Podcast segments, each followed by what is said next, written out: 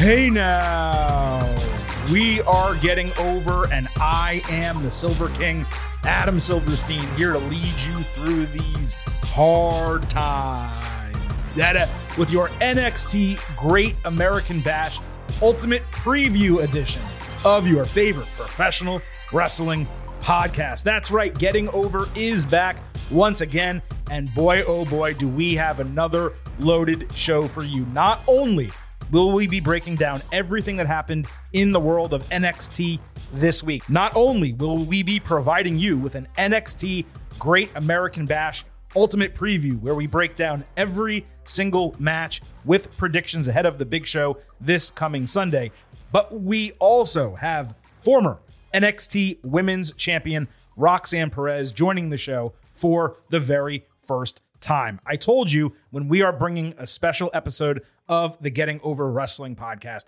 we always deliver. With that said, we got a ton to get to on today's episode, so I would be remiss if I did not begin, as I always do, with a reminder that this podcast is all about Defy. So please, folks, stop being marks for yourselves and Go back to being a mark for me. Go back to being marks for the Silver King Adam Silverstein, Vintage Chris Vanini, and the Getting Over Wrestling podcast. Please head over to Apple Podcasts and Spotify. Leave those five star ratings on Apple. You can leave a five star written review. And if you do, we will read it live right here on the show. Also, do not forget to follow us on Twitter at Getting Overcast for episode drops, news, analysis, highlights, all of that good stuff. We also will have pre and post show polls for you around NXT Great American Bash this coming Sunday. So you can give us your pre show expectation grades and your post show grades for the big premium live event. We love it when you guys interact with us on Twitter. You can call it X if you want. We're still calling it Twitter, at least for now. You can DM us, you can tweet us questions, comments. We will read them live right here on the show. Also, please remember I happen to love the number five. And I truly hope that you do as well, because for only five bucks a month, you can support this program and become an official Getting Overhead. Not only will you be supporting us financially, you get bonus audio for Raw, NXT, AEW Dynamite, and SmackDown every single week. You also get news posts coming from your boy, the Silver King, right into your inbox once a week. So please remember to Consider joining us at buymeacoffee.com slash getting over for basically the price of a Starbucks cup of coffee. You can support your favorite professional wrestling podcast.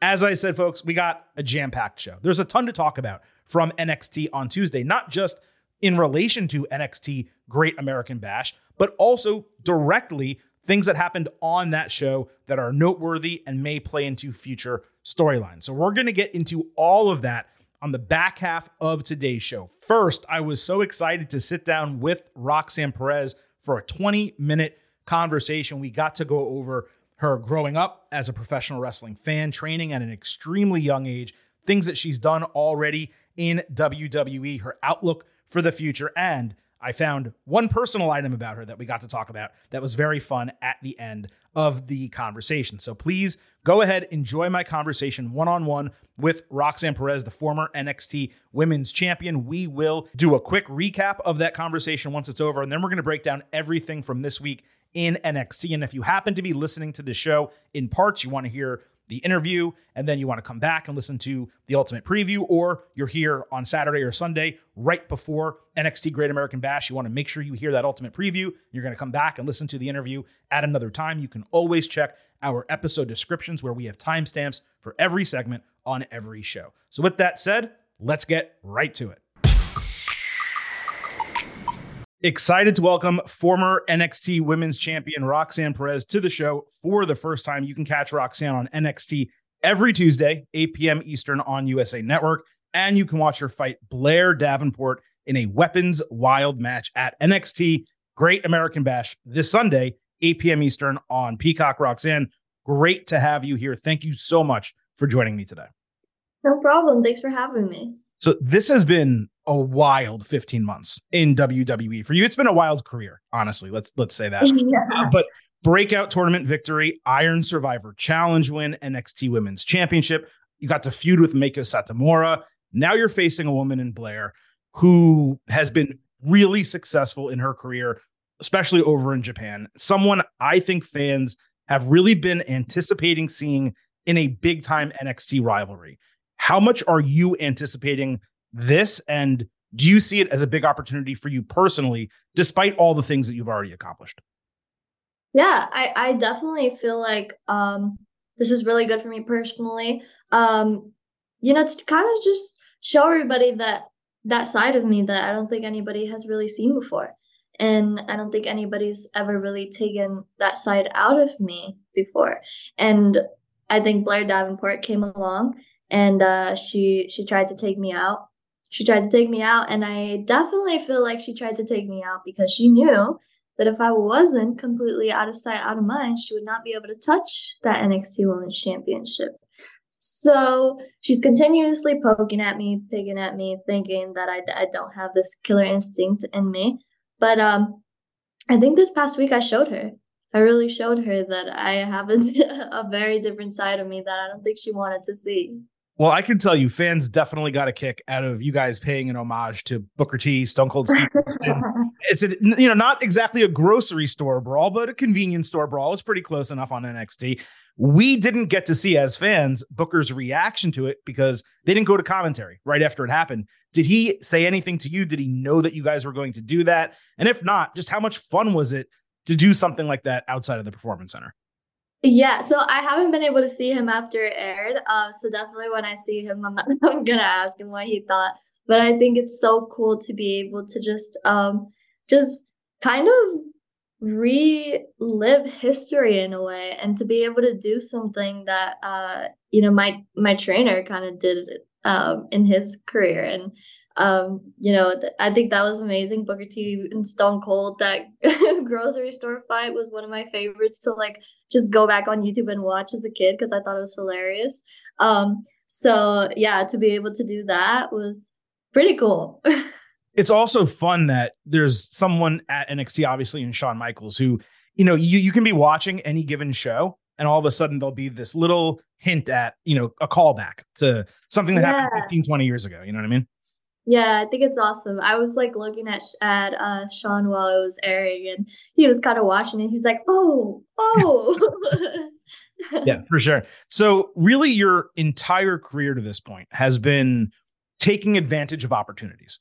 I want to rewind all the way back to the beginning. You're 13 years old, you start training.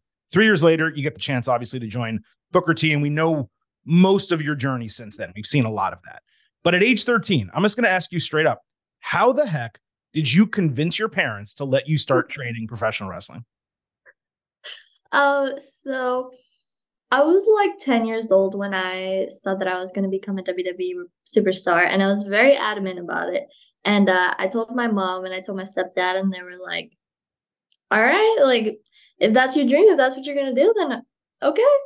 And um, I think I was like 11 when my stepdad started taking me to like local Laredo shows. He took me to like Laredo Wrestling Alliance, and um, they actually had like a little training facility of their own. Um, and I was like, I, I was 11 years old, like. I just wanted to be a part of it somehow. So I would I my dad asked them if I could um like take the the people's ring like gear off, like their jackets. I would grab it for them, take it to the bag. um and then when I was about 12, I asked my mom if I could please start training, if she could please ask the the owner of Laredo Wrestling Alliance was which uh, was Ray Chavaria at the time. And she messaged him and she asked him hey can my daughter really really wants to train. Like is there any way that that can be possible?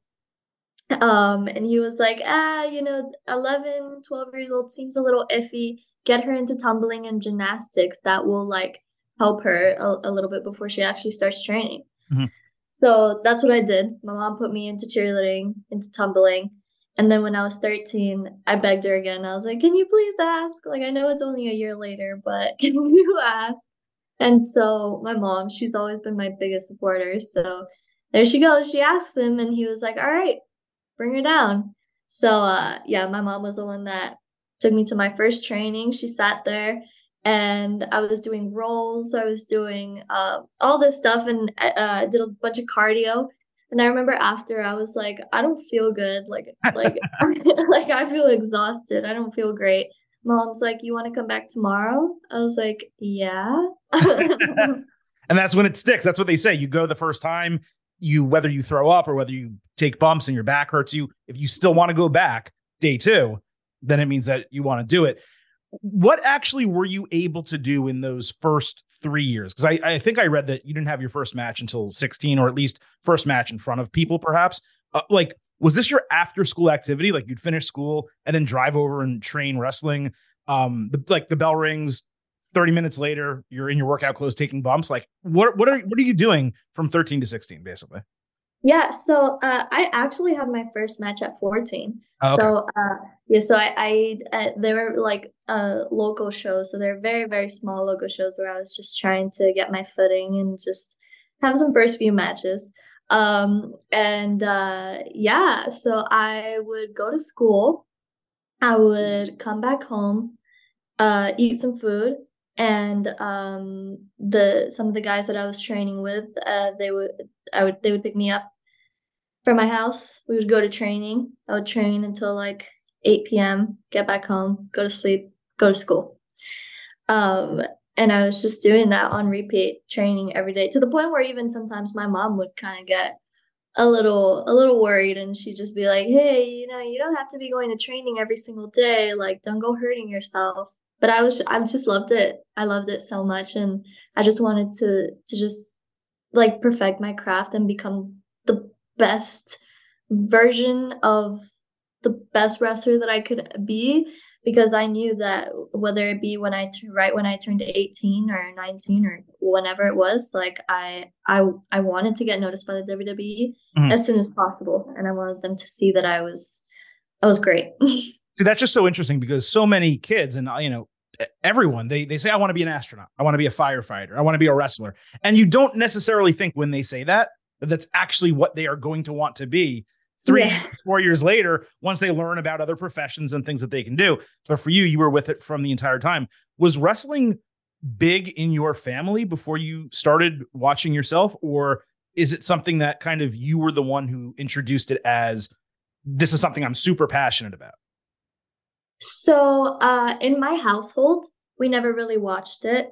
Um, my uncles, um, my uncle Tony and my uh, uncle Luis, they were huge diehard wrestling fans.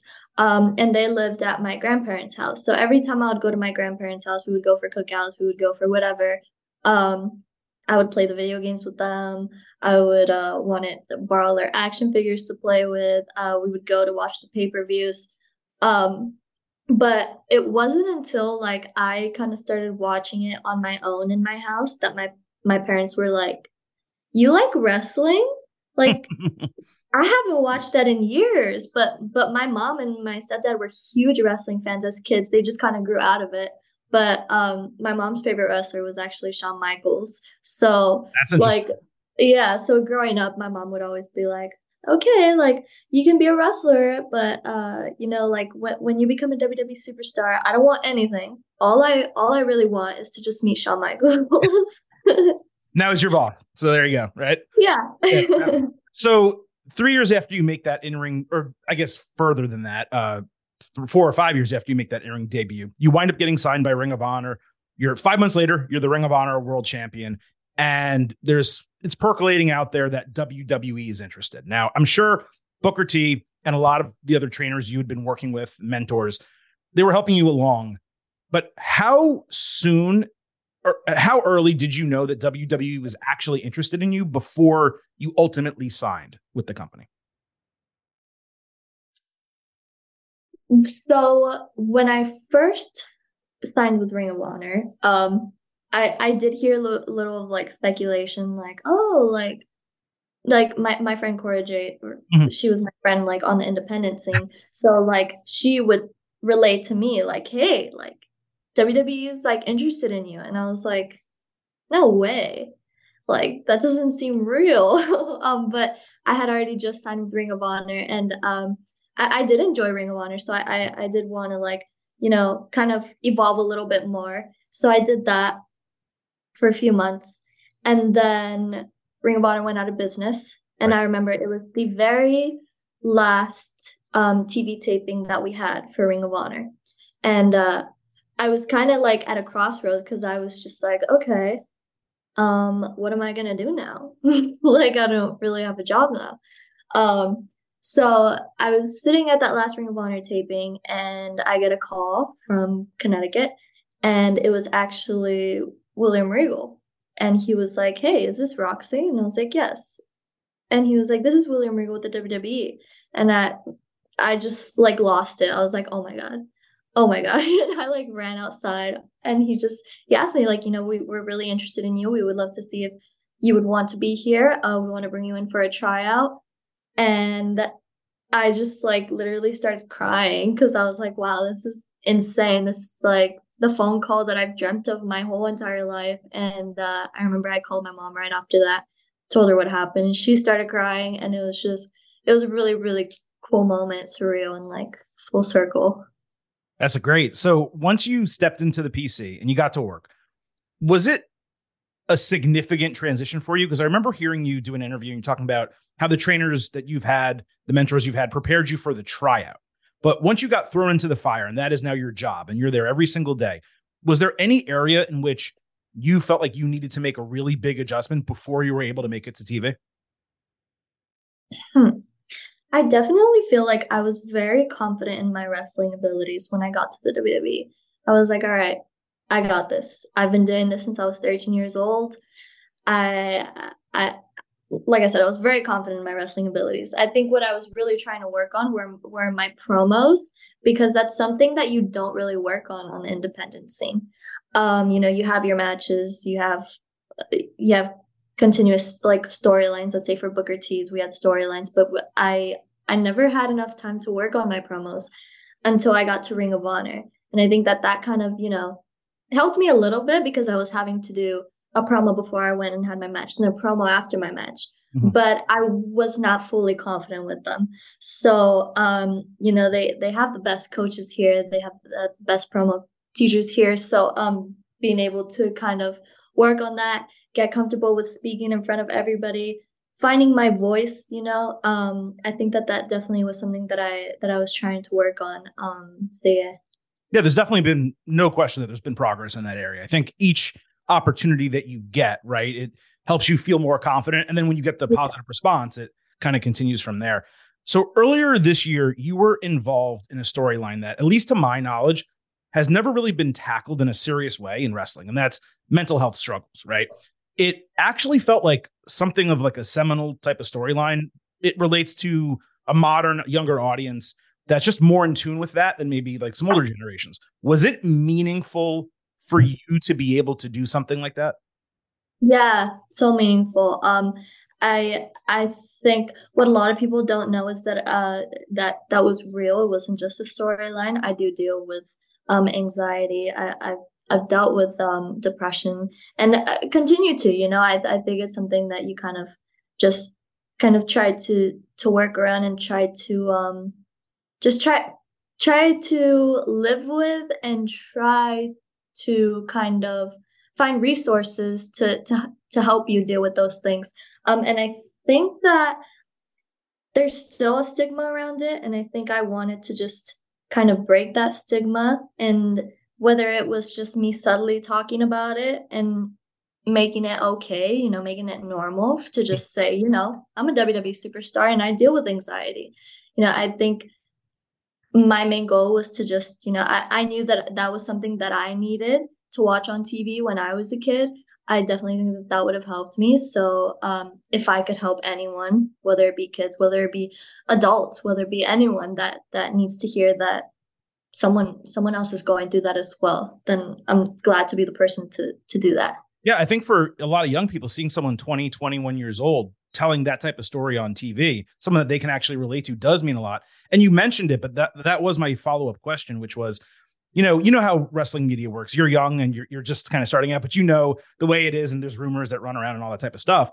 There were reports before that even happened that oh, you know, Roxanne may not be able to defend her title. There's uh, an issue, and everyone thought it was a health issue, meaning physical, right? But not to get too personal, just to kind of clarify what you were saying. Even in that moment, that was like blurring the lines of reality and storyline. It was something that you were working through, and you you know, credit to you for being strong enough to say, hey, not only am I working through this, but I want other people to kind of see what I'm working through.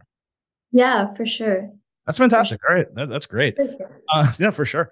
Uh, so earlier I mentioned that you've accomplished a lot in your career already. What I failed to note was you got to appear in your first Royal Rumble. Now, for me, other than WrestleMania, the Rumble is my favorite event. It's probably not the best thing for me to say, like in SummerSlam season, but it's, it just is. Honestly, same. Okay. I'm, I'm glad I'm not alone with that. Was it particularly special for you, not to just wrestle in that match, but in front of more than 50,000 fans in Texas?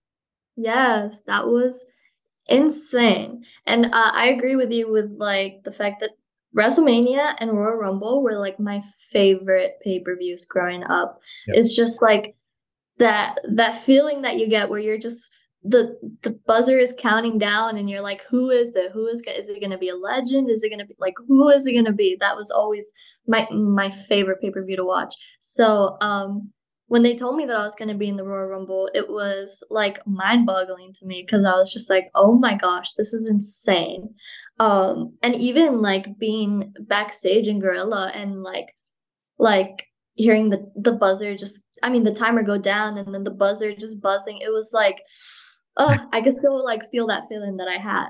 Um, and I, I, a lot of people were just telling me, you know, when you go out there, just take in the moment, soak it all in, and that that's exactly what I did. Yeah, and that's not a short walk either. You're you're yeah, no. Do you really I, mean in for a good like five minutes? Yeah, they give you a chance to soak it in these days, especially. It used to be yeah. Now they changed that. So it's yeah. really well known, obviously, that AJ Lee was a huge inspiration for you growing up. I remember hearing also that Bayley kind of took you and some of the other younger women under her wing when she was rehabbing down in Orlando. Yeah. Obviously, you also got the chance to wrestle and feud with Meiko Satomura, which, you know, for some they'd kill for that opportunity, of course. What kind of insight have you been able to take? It can be from Bayley, can be from Meiko, or just any of the other, you know, veteran women that you've had the opportunity to work with over the last year. Hmm. You know, I think um Bayley has been like an awesome like support system here, like being here at the WWE because you know she's she's been through it all. Mm-hmm. She's been here for so long and uh, she's had her highs and she's had her lows. So um, I think just just she's giving me so much advice, but I think just you know like staying grateful every every single day. You know, um, there's so many people that are just dying to be here, and obviously like you know, we're still going to have our bad days, regardless of if we're here at, as a WWE superstar or not. You're going to have bad days, but just remembering, like, you know, just just staying grateful and remembering that, like, you know, when you have lows, like, there's to be a high. So you got to just wait for it and just keep working hard and, um, yeah, no matter what, just just stay humble. I think is the most important thing. For sure. Well, look, Roxanne, I really appreciate how much time you've given us today. I know you're in the middle, I'm sure, of a ton of interviews. So let me get you out of here on this. I'm going to put you on the spot, though, because I was combing your Twitter profile. I was looking for something personal that I could ask you about. You do a really good job keeping it pretty much all wrestling and not putting it. yeah. But I did find one thing. Okay. I think you're a Swiftie. Is that correct? I am. Okay. I that's, am that's the only thing I could find. So you, you, you snuck it. so let's make believe uh, you're only allowed to have one Taylor Swift song on your phone for the next year. What song is for it? The next year. If you only one for one year, you can only listen to one Taylor Swift song. What song is it and why? I told you. That's hard. Yeah, I told you. There's so many. uh, you know, I I like have Taylor Swift on repeat like almost every day. So let's start. Let me let me kind of narrow it down for you. Let's start with an album. Which album would it be? I think, damn, that's hard too. I feel like it would probably be probably Speak Now is my favorite album. Okay. But I also like her album Evermore. You're cheating. But I think the, the song that I would have on repeat is probably it's called All Too Well, mm-hmm. and it is a 10 minute version of her original all Too Well song, which was three minutes. so you're picking a long, you're picking a long song that way you can get as much as, as possible. Yeah. Very smart, okay. Yeah. That's a Yeah. smart way to do it. And it doesn't even feel like 10 minutes, so I know that I could just and I, I I'll have that song on repeat for like a two hour drive. I know your schedule's obviously crazy busy, but are, are you like actively trying to get to some of these? I know this tour that she's doing right now is crazy. Are you like really, really trying hard to get to a concert? I did actually. I Hmm. actually took my older sister because my older sister, you think I'm a Swiftie. My older sister is a die-hard Taylor Swift fan for years. She's she's like three years older than me. And um I actually surprised her with tickets for her birthday earlier this year in May. So we went, it was in Houston, Texas. Um, and it was amazing. It was so fun. Yeah. That is fantastic. So, look, Roxanne, I appreciate all of the time you gave us, and I'm sure my listeners do as well. You can catch Roxanne Perez every Tuesday at 8 p.m. Eastern on USA Network, NXT, the weekly television show, of course. And you can watch her fight, probably beat Blair Davenport in a weapons wild match at NXT Great American Bash this Sunday, 8 p.m. Eastern on Peacock. I really appreciate your time. Thank you so much for joining us, and I hope it's the first of many. Thanks. Thanks for having me. What a joy it was to sit down and speak with Roxanne Perez and really for her to open up, not just about her young career, getting started in professional wrestling at age 13, which I can't even imagine being 13 years old. I mean, I, obviously, I can't imagine being 13 years old, but when I was 13 years old, I can't imagine training that hard and trying to become a professional wrestler. I was nowhere near dedicated enough to anything at that time, you know, to put all of myself into it the way she did. So to see that gumption from her, the dedication, the desire to do this job and put herself in this position at such a young age. I mean, I didn't mention it obviously during the interview. She's still only 21 right now. So in an eight year span, she went from basically starting to train and doing professional wrestling to winning the NXT Women's Championship, wrestling in the Royal Rumble, fighting Bayley and Meiko Satomura. There's women who've been in this industry for decades that haven't fought Meiko Satomura that would love to do it. And she just keeps getting these incredible opportunities, but not just getting the opportunities, making the most of these opportunities. So, you know, we've done a ton of interviews here on the Getting Over Wrestling podcast, uh, but never, I don't think, have we ever spoken with someone so young and accomplished as Roxanne. And I wasn't kidding, you know, at the end of that interview, sometimes you say, Oh, I hope we speak again. And it's just kind of something flowery and extra that you say. I, I would love to be able to speak with Roxanne consistently throughout her career because you can just tell, you know, that prodigy nickname that she has, that's not just a name, that's not just talk. She is a prodigy in this industry and seeing what she has already accomplished in Texas, locally, obviously, Ring of Honor, now in WWE with NXT.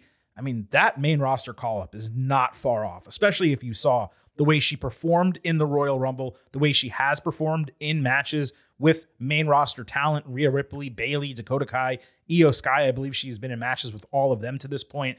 And she's worked a bunch of uh, matches, like dark matches for Raw or SmackDown, that ended up showing on main event. So they're putting her front and center in many of these opportunities and being able to kind of address it with her, still so young in her career and young in her life. It's just really uh, impressive. She's impressive as a wrestler, impressive as a person, as you can tell. And the sky is the limit for her. So it was really awesome to talk to Roxanne. I hope we get to do it again sooner than later.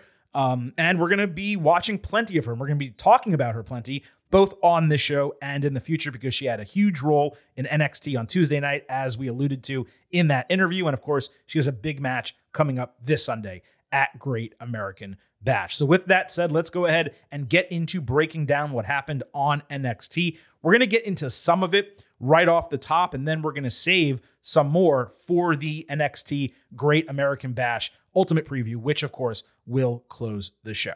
So, Rhea Ripley and Dominik Mysterio opened NXT on Tuesday, and this came after a video package of Dom's stellar week. Ripley talked a lot of shit and overcame a cut the mullet chant for Dom before Wes Lee came out pissed off about getting jobbed out for his North American title, and he demanded a rematch. Then Mustafa Ali came out saying he loves and respects Wes Lee, but doesn't respect Dom, who steals everything from catchphrases to finishers. In his anger, he called Wes a clown for letting Dom take the title from him. Ali and Wes got into it. Dom said he'd defend against either or both of them. Then Dom shoved Ali, only to duck when Mustafa swung back, drilling Wes. I should note Dom only said he would defend against both of them because it was Rhea's idea, just as it was, by the way, for Dominik to defend the title on, I think it was definitely Raw on Monday, but it might have been her idea SmackDown on Friday as well. So she's putting him in these positions, which is an interesting storyline element that we haven't really discussed just yet. Anyway, uh, Wes and Ali started brawling. The heels dipped out before realizing the faces realized that their issue was with Dom, not each other, so they stopped. Dom later questioned whether the triple threat was a good idea. He asked Ripley this. Rhea said, Mommy's always right, just like Mommy is always on top. Gonna look good, but she's got me saying, hey now! Hey now. This was an excellent start to the show. It put two of the hottest names in WWE front and center for hour one of NXT, confirmed a main event match for Ripley on the TV show, and set up the North American title triple threat for Great American Bash. Ripley did a great job managing the crowd. It really showed that she's improved her skill in that regard. She was also instrumental in like moving the segment along. Dom was, you know, a smarmy piece of shit as usual as the character is supposed to be, and both Wes and Ali were strong on the mic. It was really just a top-notch segment from start to finish. I don't have any notes on the way they opened NXT. So let's go to that main event match, Rhea Ripley against Lyra Valkyria in a non-title match. We saw footage of Lyra challenging Rhea backstage at Raw, saying she didn't want to prove herself against another competitor, but rather she wanted to prove herself against the women's world champion. Ripley seemed to respect her moxie in making that challenge. Valkyria then backstage at NXT said she wanted to make a statement against the best in the company. As mentioned, this was the main event final match on the show. Lyra took advantage of Rhea taunting on the top rope, then caught Dom with a dropkick through the ropes as Ripley dodged it. Ripley caught Valkyria flying only to get it reversed into a spike DDT, which Ripley, I think, sells the DDT better than any woman in professional wrestling today. It is, she stands on her head. It's just incredible the way she does it. She also had a frog splash for a 2.5 count, Lyra did. Ripley then caught her flying with a kick, adding Riptide for the win in 10 minutes. After the bell, Rhea grabbed Lyra's face and demanded she prove herself and beat Jacy Jayne. Rhea did a great job selling here, as I just mentioned, and Lyra was really impressive against the woman who I just said on yesterday's WWE show is truly top of the mountain in WWE right now. Look, I get it. Bianca Belair, huge fan base. Becky Lynch, tons of fans, more established. Uh, Charlotte Flair, pedigree with the name, and pushed really hard. And, and there's other Bayley, uh, Iyo Sky, really talented. There's tons of great women in WWE. But right now, the work Ripley is doing has her number one. If there was a power rankings, Rhea Ripley would be the number one woman. And honestly, she might be like top five overall in all of WWE. This was definitely a coming out party, this match for Valkyria, just in terms of her being a true NXT main event caliber talent. We've talked so often on this podcast that she has a really high ceiling, but we haven't really gotten to see it from her. And also, the finish has been holding her back. Not having a solid finisher. You know, she used the frog splash here. Use the frog splash. It looked good. It's the best any of her finishers have looked to date. Uh, the added bonus of Ripley not attacking Valkyria, but rather putting her over and demanding better from her, that was just the cherry on top of an already strong match. I'm glad they did it this way rather than have Lyra prove herself to Rhea without this match happening. It just added depth to their story. And look, it may have also created a potential partner for Ripley on the main roster at some point. This is what I've always talked about when it comes to the women's tag team division. You need to establish a few teams, absolutely. But what you also need to do is take most of the women's singles division and have them occasionally interact backstage or tag in a match with a peer. That way, you have a ton of potential teams that you can utilize at any given time based on your needs for storyline or just if you don't have anything to do with a couple people, now they're in the tag team division or they're actually wrestling matches. This is an example of how you accomplish something like that in storyline. If Valkyria, if Ripley for some reason was getting teamed, you know, double team two on one uh, on the main roster by a couple faces, I'm not sure why or how that would happen because Ripley's dominant, but let's just make believe this is the situation and need someone to get her back. Now you can bring in Lyra as her partner and it's not out of nowhere. It's been established that they have a working relationship. So I would love to see something like that. And I got to tell you too, you know, we got the tease with JD McDonagh, which they've kind of gone away from on Raw. Lyra has this relationship with Rhea Ripley. You guys know I love factions and stables. The, only thing I like more than the fact that a faction or stable can exist, you know, four four people, is when it's more than four people. So the bloodline was at its best when it was like six people, right?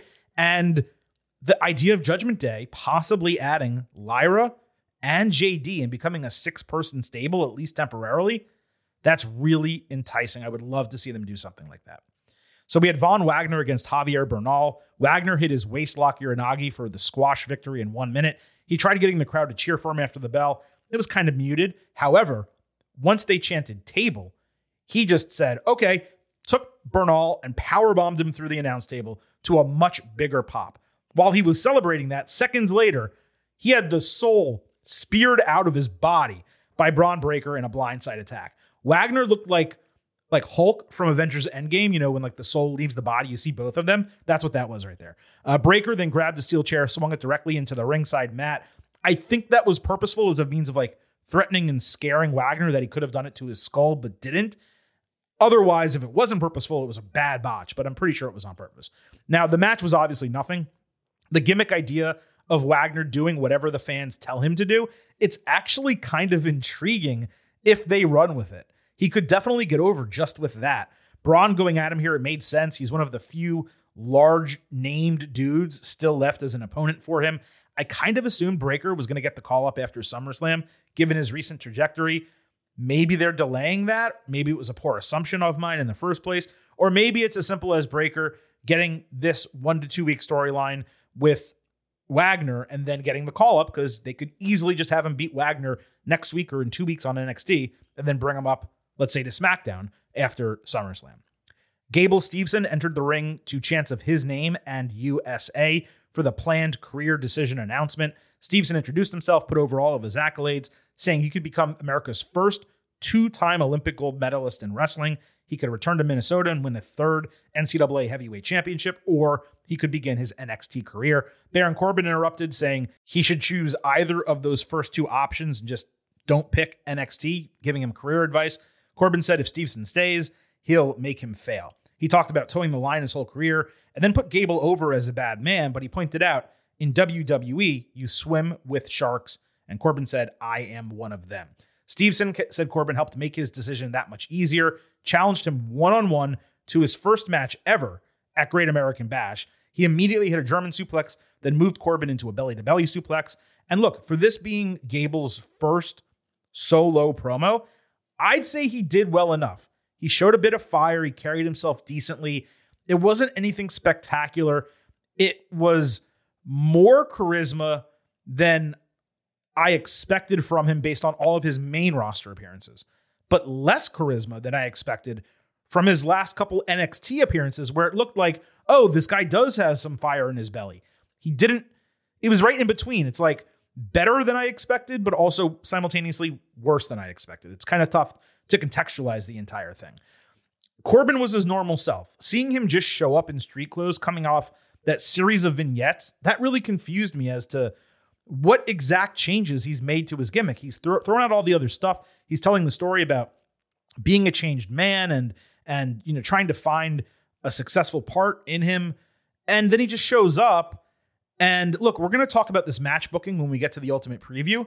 But overall, I'd say the segment was successful. I just really don't understand why Corbin is the one facing Steveson. I mean, let me clarify. I do get it. He's a safe worker. It doesn't make sense for Corbin. It does make sense for Steveson. Dana Brooke fought Cora Jade in a kendo stick match. Dana threw Cora over the announce table, but stood on it and got tripped downward. Jade drilled Brooke in the abs a few times, then body slammed her on a stack of sticks. Then she used one to aid in a crossface. Cora trapped Dana in the corner with a kendo stick and hit a huge pump knee, only for Dana to counter a DDT. Brooke then hit the handspring elbow, but Jade immediately hit her DDT finisher for a false finish that drew almost zero reaction for two reasons. One, she doesn't hit the DDT well. Two, a plain DDT in 2023 is not a good finisher. I've been saying it for weeks. Cora then got really full of herself. She started taunting the faces, Kelani Jordan and Brooke, only to eat a drop toe hold into a steel chair. Brooke took a couple shots with that steel chair and wore Jade out with a pink kendo stick. Then she stacked five sticks on top of a chair, suplexed Cora into it, and then hit a swanton bomb for what I would call an upset victory in just under eight minutes. This may well have been the best match of Dana Brooke's career. Now, look, that may not be saying much because this wasn't particularly great, but she sold really well from bell to bell, and her work was pretty solid from bell to bell as well. As I've said before, the DDT finisher Cora, awful. I'm also not really sure what's happening with her. It's kind of been this slow decline in everything from wrestling to overall presentation ever since she like dropped out of the main event scene months ago. If you remember back at that time, we said it was way too early for her to be pushed like that. And in retrospect, that kind of has proven true. Even though I felt like she did better then than she's doing now, there should be no regression once you go into a main event scene. So that remains confusing. And just everything about her right now, it doesn't seem to be clicking. Everything from the look to the promos, the wrestling, it's just, it's not like it was a couple months ago. And they got to figure out a way to find what they had before and build upon that. I'm sure she will figure it out. She's still young. It's just noticeable to me. Dijak got a promo package talking shit about Eddie Thorpe, saying winning NXT Underground one match in NXT Underground was not enough for him to be in championship contention. Dijak said you need more than one win to challenge for the titles, especially when he's going after them at the same time. This was probably the least corny version of this new Dijak character that we've seen. Thought it was a solid promo, and if they can head more in this direction, that'll be positive. We saw footage of Angel Garza and Humberto Carrillo arguing in the parking lot after losing their match last week. Carrillo demanded Garza listen to him for the first time in their lives. He screamed they needed to stop chasing women and instead chase glory, saying it was time for them to wake up. Carrillo walked away from Garza, but it seemed more like they were both letting off steam, not that they were splitting up. And that's a good thing. We discussed last week how them returning to NXT and being reinvented together as a strong tag team makes the most sense long term. And this being used as a device to like refocus them, it's a great idea. This was also the best Carrillo has ever sounded speaking English. He's obviously been practicing, so credit to him for that. I still believe the ceiling is exceptionally high for these guys in NXT. They just got to set them on the right course. I'm going to give you a little spoiler. I would change the tag team titles at Great American Bash, and not long from now, I would change them again and strap up Garza and Carrillo. They would be great as tag team champions in NXT. Drew Gulak pulled Charlie Dempsey off Myles Borne while they were training, saying most of the talent in WWE is not tough enough to train with them. Damon Kemp stepped in, saying he has grit and he wants training partners that can actually push him. Gulak and Dempsey agreed to give it a shot. Now, it's been a long delay since we first thought Gulak might be developing a new catch point like faction that was his old stable in Evolve. And they just haven't really expanded their gimmick beyond the two of them. Obviously, Thea Hale, that came in for a storyline, but she was never going to be there permanently. Gulak and Dempsey as a pair, it works. But moving to an actual group faction stable, whatever you want to call it, would make them far more interesting than just being a two person team. And Kemp, as we know, would be the perfect person to join them given he worked so well in Diamond Mine previously. You could even say, look, we want Ivy Nile to remain with the Creed brothers. But if WWE is going to call up the Creeds to the main roster and they are going to leave Ivy in NXT, Ivy working with these guys would not be a bad idea either. So that's everything that happened on NXT. And yeah, some of that did, of course, relate to Great American Bash, but it was longer storylines that played out. So we wanted to break it down here, but a lot of it didn't. And that's why we wanted to talk about it separately. So, with that said, let's get into the NXT Great American Bash Ultimate Preview. We're going to have Nathan Frazier, Dragon Lee, Yulisa Leon, and Valentina Feroz fight Meta-Four in an eight person mixed tag team match on the kickoff show. First time in a long time we've had a kickoff show match in WWE. Now, this developed Tuesday further as Meta-Four hosted the Supernova sessions with Noam Dar still catatonic holding the picture of the Heritage Cup. They all said that Frazier never actually beat the real Cup champion and then surprised Dar with what looked like the actual Heritage Cup. That completely snapped him out of his haze. Of course, Frazier and Dragon Lee walked out with the actual cup. Frazier called Dar a fraud. Dar pointed out Frazier's the fraud because he never beat him for the cup. Leon and then Feroz attacked the heels from behind, with the guys hitting stereotope suicidas to end it. Look, the truth about this segment, it's simple. I'm bored, brother. It just didn't work. The heels went on way too long. There was no juice that's actually been built up throughout this rivalry. I'm not saying that it doesn't make sense. The feud does make sense. All these people have been involved in and around these groups previously, like Leon and Feroz watched Lee and Frazier compete uh, for the cup, and obviously, you know, Dar and Frazier and Lee and Oro Mensah, they've all worked together. So it all makes sense. It's just kind of boring. Like none of it really feels intense or that it matters. I do think as a kickoff show match, though, this has a chance to be sneaky great. Obviously, Frazier, Lee, Dar, and Mensah can all go. Leon and Feroz are impressive every single time they get a chance in the ring. And Lash Legend and Miss Jackson, they've been doing much better together than Legend did as a solo. So throwing them all together and just saying, go have chaotic fun for 10 minutes, it might work really well. I have a feeling the match is going to be way more entertaining than the feud has been. In terms of a prediction, if this was TV, then I would pick the heels to win. It makes the most sense because you're going to want to move to Dar and Frazier in, I don't want to call it a rematch, but a match for the cup. So you want the heels to win and that to progress out of it. But because it's a kickoff show on a premium live event, I just have a feeling they're going to go with the baby faces. Obviously, this prediction and this result doesn't matter as much as everything else that happens on the card, but I did want to mention that. So let's move to Gable Steveson against Baron Corbin. Obviously, this will be Steveson's debut match, period, in WWE. We already broke down everything that happened on NXT. So if you happen to be listening to the show closer to Great American Bash and you're just here for the ultimate preview, you missed it, just go ahead, and rewind like five minutes, and you can go listen to that breakdown of Steveson Corbin. But anyway, look, it's kind of odd that Corbin has such this consistent issue with American Olympic wrestlers Chad Gable, Kurt Angle, and now Steveson. He was also Angle's last match and now Steveson's first match, which is just an interesting kind of parallel. But look, this booking, it just doesn't make that much sense to me. You have to imagine NXT is not going to have Gable lose his first match. So it confuses me why they would use Corbin here when they're smack in the middle of rehabbing and rebuilding him. It's one thing for Corbin to lose to the NXT champion when Carmelo Hayes beat him. It's quite another for him to lose to a legitimate rookie neophyte who's never been inside the squared circle before for a match. In kayfabe, Corbin has already hit rock bottom, and he was in the middle of trying to ascend out of rock bottom by burning his old gimmicks and transitioning into something new. Now you're going to have him lose, and not just lose, but to a rookie wrestling his first ever match. And on top of that, it's probably going to be short, right? I just don't understand the creative decision here. There's plenty of other guys who could have given Steveson a safe match. Gulak, for example, could have tried and failed to catch wrestle him, thinking that he would have the advantage in a WWE ring, only to understandably lose to an Olympic gold medalist. In fact, I think Gulak would have been the perfect first match for Steveson. Instead, it's Corbin who he's a safe worker, and Steveson's going to end up having probably a pretty damn good match against him. That makes sense. But you're hurting the character, whereas someone like Gulak wouldn't be hurt by losing to Steveson. So we'll have to see how this plays out. My prediction is that Gable wins. I would be shocked if he makes his debut in NXT and loses right off the bat. They have an Olympic gold medalist and a two time NCAA heavyweight champion lose to Corbin.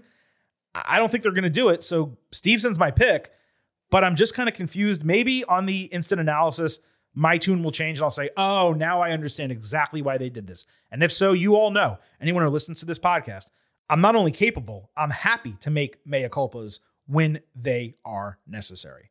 Let's move to Roxanne Perez against Blair Davenport in a weapons wild match. So, as I mentioned during our interview, uh, Roxy attacked Blair in a convenience store Monday night. They wound up brawling through the aisles. Roxy slammed one of those glass doors into Blair's head. Perez then talked a bunch of trash as cops showed up outside and she dipped out of the store. This was actually really well done. The one thing I'd have changed is so they switched camera angles a lot. They did CCTV, cell phone video, but then they mixed in a full HD normal high level camera. That should not have been part of the production it took away from the realism. If you only used the cell phone footage and the CCTV footage, then you're like, wow, this, you know, even though you know obviously it's kayfabe and, and it's fake, you look at it and you say, oh, wow, this is really cool the way they did it. It actually looks like it's real, like it's footage compiled as police would compile footage. Instead, it was, oh, yeah, there's a HD camera and I'm seeing everything perfectly clear. So someone had to know that that was happening, even though the entire thing started with Blair taping an IG video, an IG live video on her own camera. So that's what I'm getting at. It was still good, though, don't get me wrong. An obvious homage to the Booker T, Stone Cold Steve Austin grocery store brawl from a quarter century ago. Yes, I feel old saying that.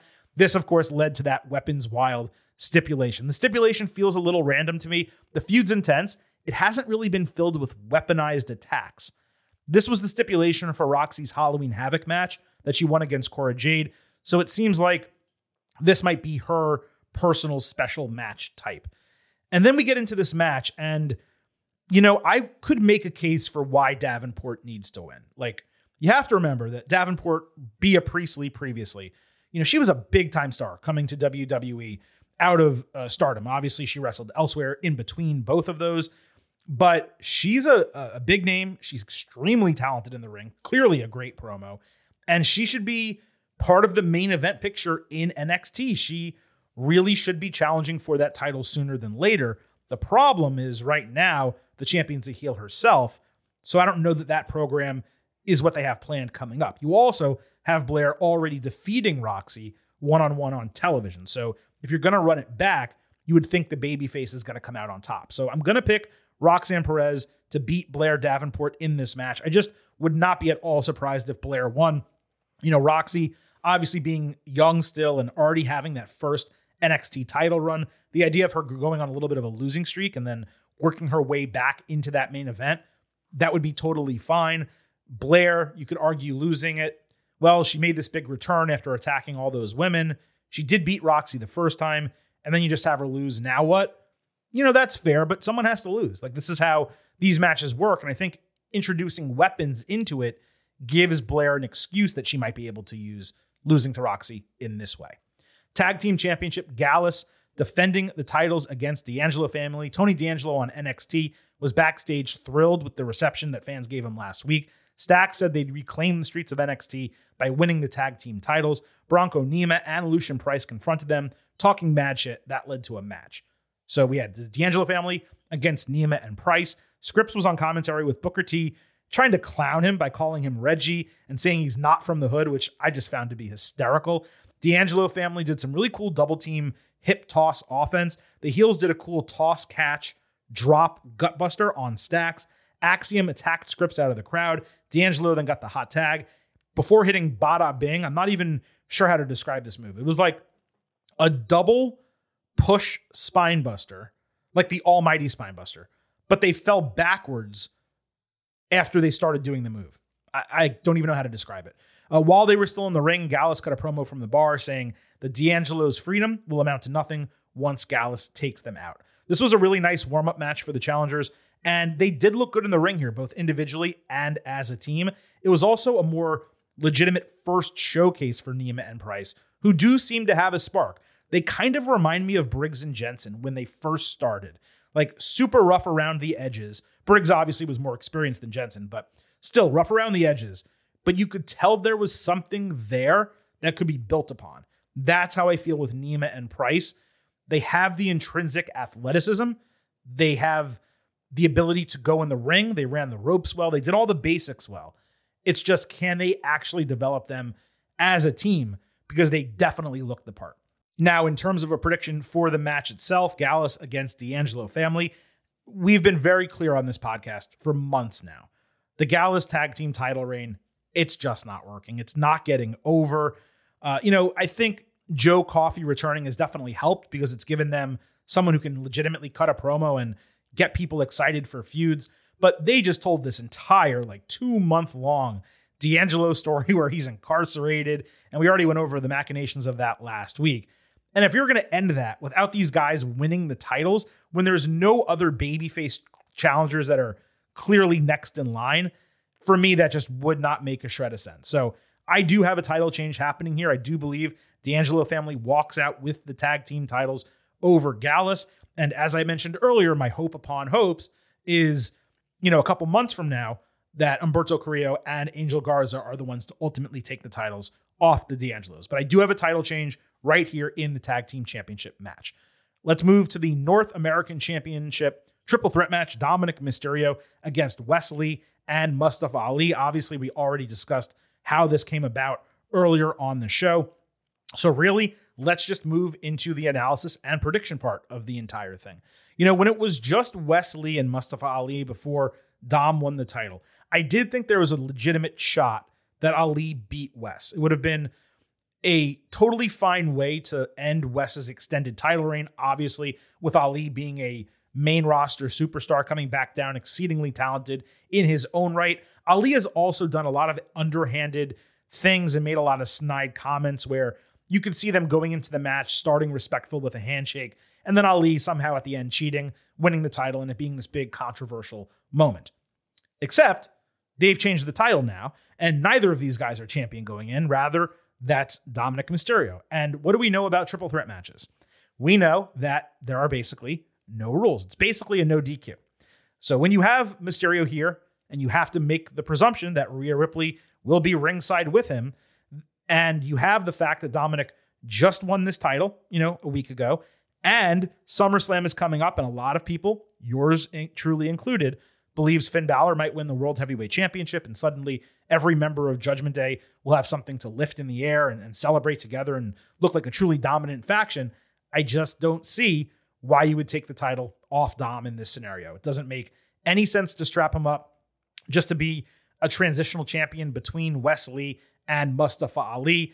Based on what we saw on SmackDown last Friday, I do believe the idea is for him to be a transitional champion between Wes Lee and Dragon Lee, with Rey Mysterio in Dragon Lee's corner. I could see that being a big time match at the next NXT Premium Live event. So I have Dominik retaining here and just remember that prediction. The next PLE, or maybe even just a big special episode of NXT on television, Dominik against Dragon Lee, Rey Mysterio in Dragon Lee's corner, and Dragon Lee walks out as the North American champion. That's coming in the future. Let's stay in the present and move to the women's championship match. Tiffany Stratton defending against Thea Hale in a submission match. Stratton called herself the epitome of a WWE Women's Champion during a promo package, saying she wouldn't let her first premium live event as champion be ruined by a brat.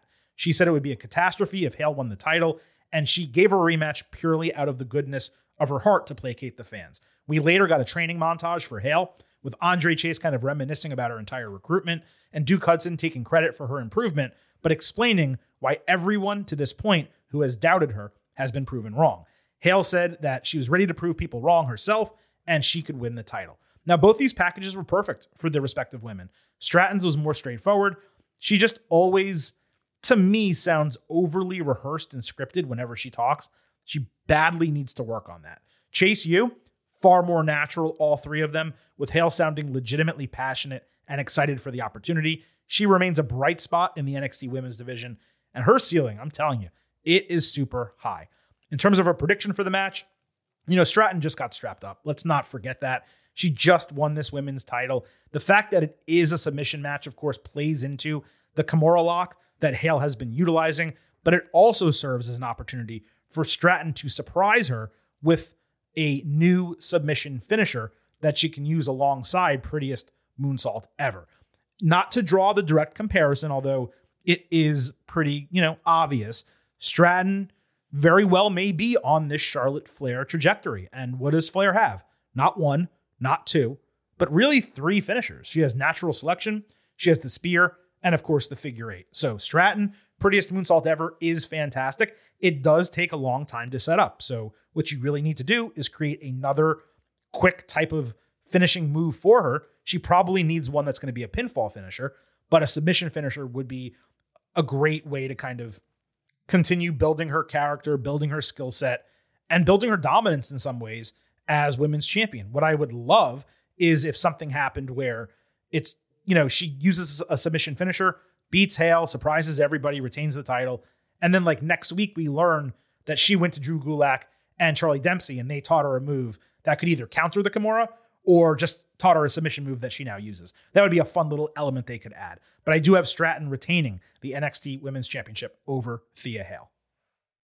You know, I'm just realizing this now, and obviously match grades don't matter that much. I do like to give you certain grades on matches just as a suggestion to go watch them. But Ripley and Valkyria that we talked about a while ago on the show, I did have it graded. For some reason, I'm just kind of look, going through my notes here as I'm doing the show and I realized I didn't say it.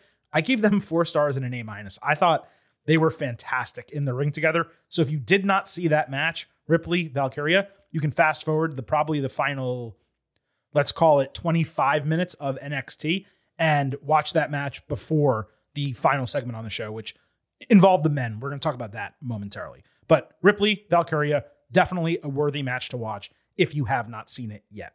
With that, let's move to the main event of NXT Great American Bash. Carmelo Hayes defending the NXT Championship against Ilja Dragunov. Now, a lot happened on NXT leading into this. We had Hayes, Dragunov, and Trick Williams against Schism. This was the first match on the show. Dragunov hit Constantine special early, but Joe Gacy dodged him outside when he tried torpedo Moscow. Instead, he nailed Trick with it, with Trick flying backwards into the steel steps. That obviously pissed off Mello. Dragunov countered Gacy's handspring lariat, busted his mouth open with a kick. Two schism dudes in yellow masks pulled Dyad off the ring apron late. We never learned more about them.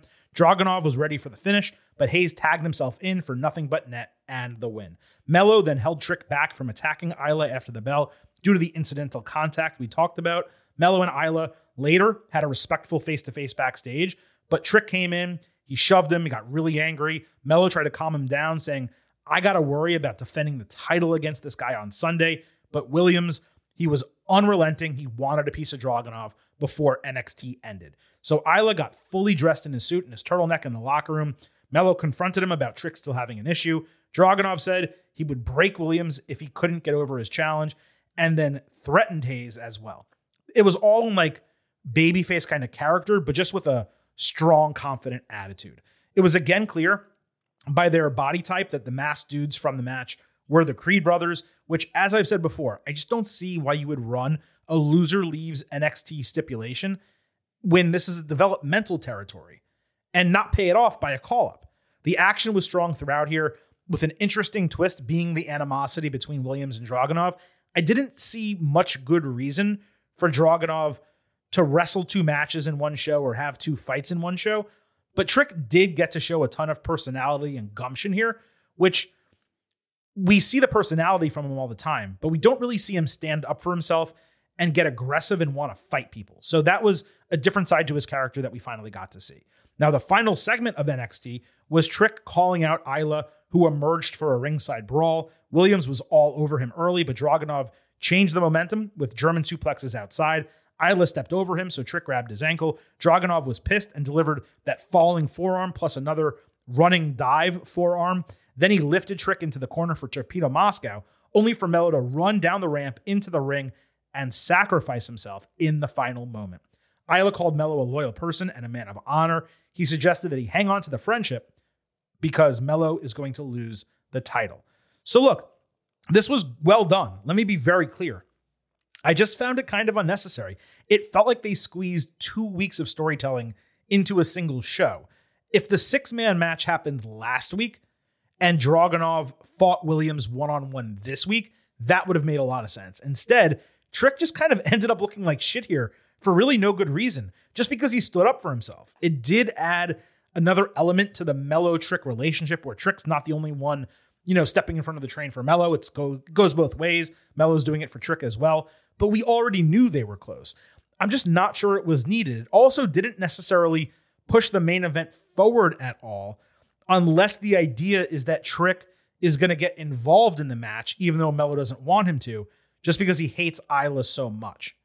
Now, even though it didn't add anything, I'll say it didn't detract from it either. And to be fair, look, I always complain on this show that the main eventers for NXT Premium Live events are never on the go home shows. And this time, they weren't just on the show, they were all over the show. It's actually the women who weren't live on the program for their build, although they did get their video package type of segments. I digress back to this. So, what we got Tuesday, definitely enjoyable and entertaining. I don't know that it amped up or added anything to the match that significant. But that said, once we get to Great American Bash and we see the match storyline and the way the finish plays out, maybe that will all come together and make some sense. In terms of who's going to come out with the NXT title, you know, the easy prediction is Mello, and that will be my official prediction. That's who I think wins this match. The only reason you take the strap off Hayes is if you're calling him and Williams up to the main roster. He just became NXT champion. He is the top babyface in the company. And you do not always need to do what you did with Bron Breakker, where, you know, he won the title, then he lost it to Dolph Ziggler, then he wanted it back from him and had a long reign.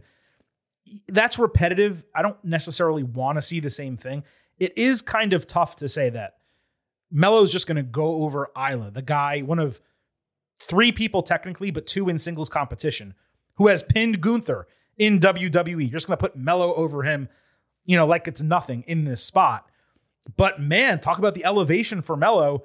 If he does beat Ilja clean, you're saying, hey, this is a guy who's so good, such a great NXT champion that I can believe him going head to head with Gunther because he beat the guy who did beat Gunther. If they do decide to strap up Dragunov and call up Melo and Trick, great. That makes total sense. Dragunov would be a fantastic champion. If they strap up Dragunov and don't call up Melo and Trick, I will be less enthusiastic about that. I'll say that the title reign wasn't that successful.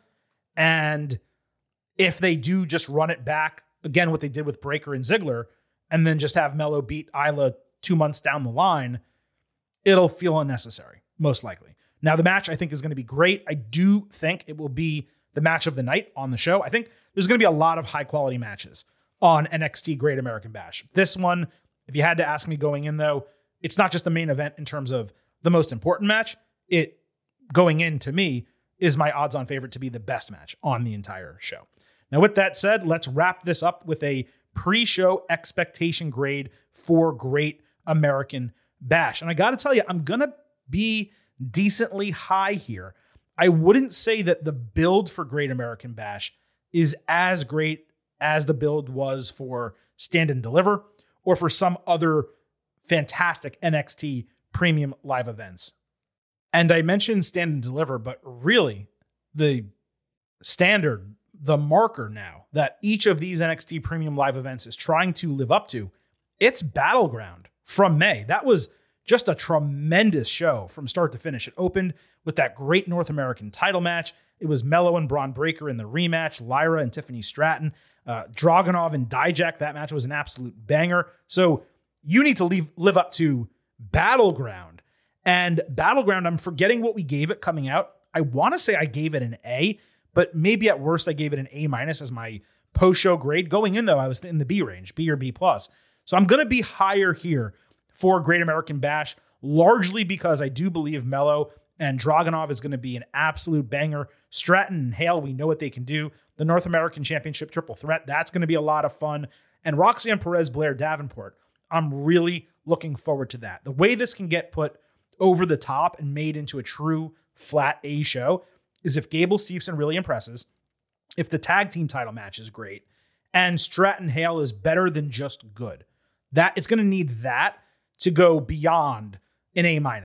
And an A minus is generally the highest I will go for a pre show expectation grade, unless the card is just ridiculously outstanding. So for this, for NXT Great American Bash, the pre show grade is a B plus. That creates enough of a gap between my grade and a ceiling for the show where they'll have an opportunity to exceed it. And obviously, there's a floor that's much lower that it could always go as well. But from what we've seen with these NXT premium live events, they put a lot of high level effort into it. And I do believe with the storylines coming in, the matches on the card, this is going to be a fantastic show. So, a reminder in terms of the way we're going to finish covering NXT this week on Sunday.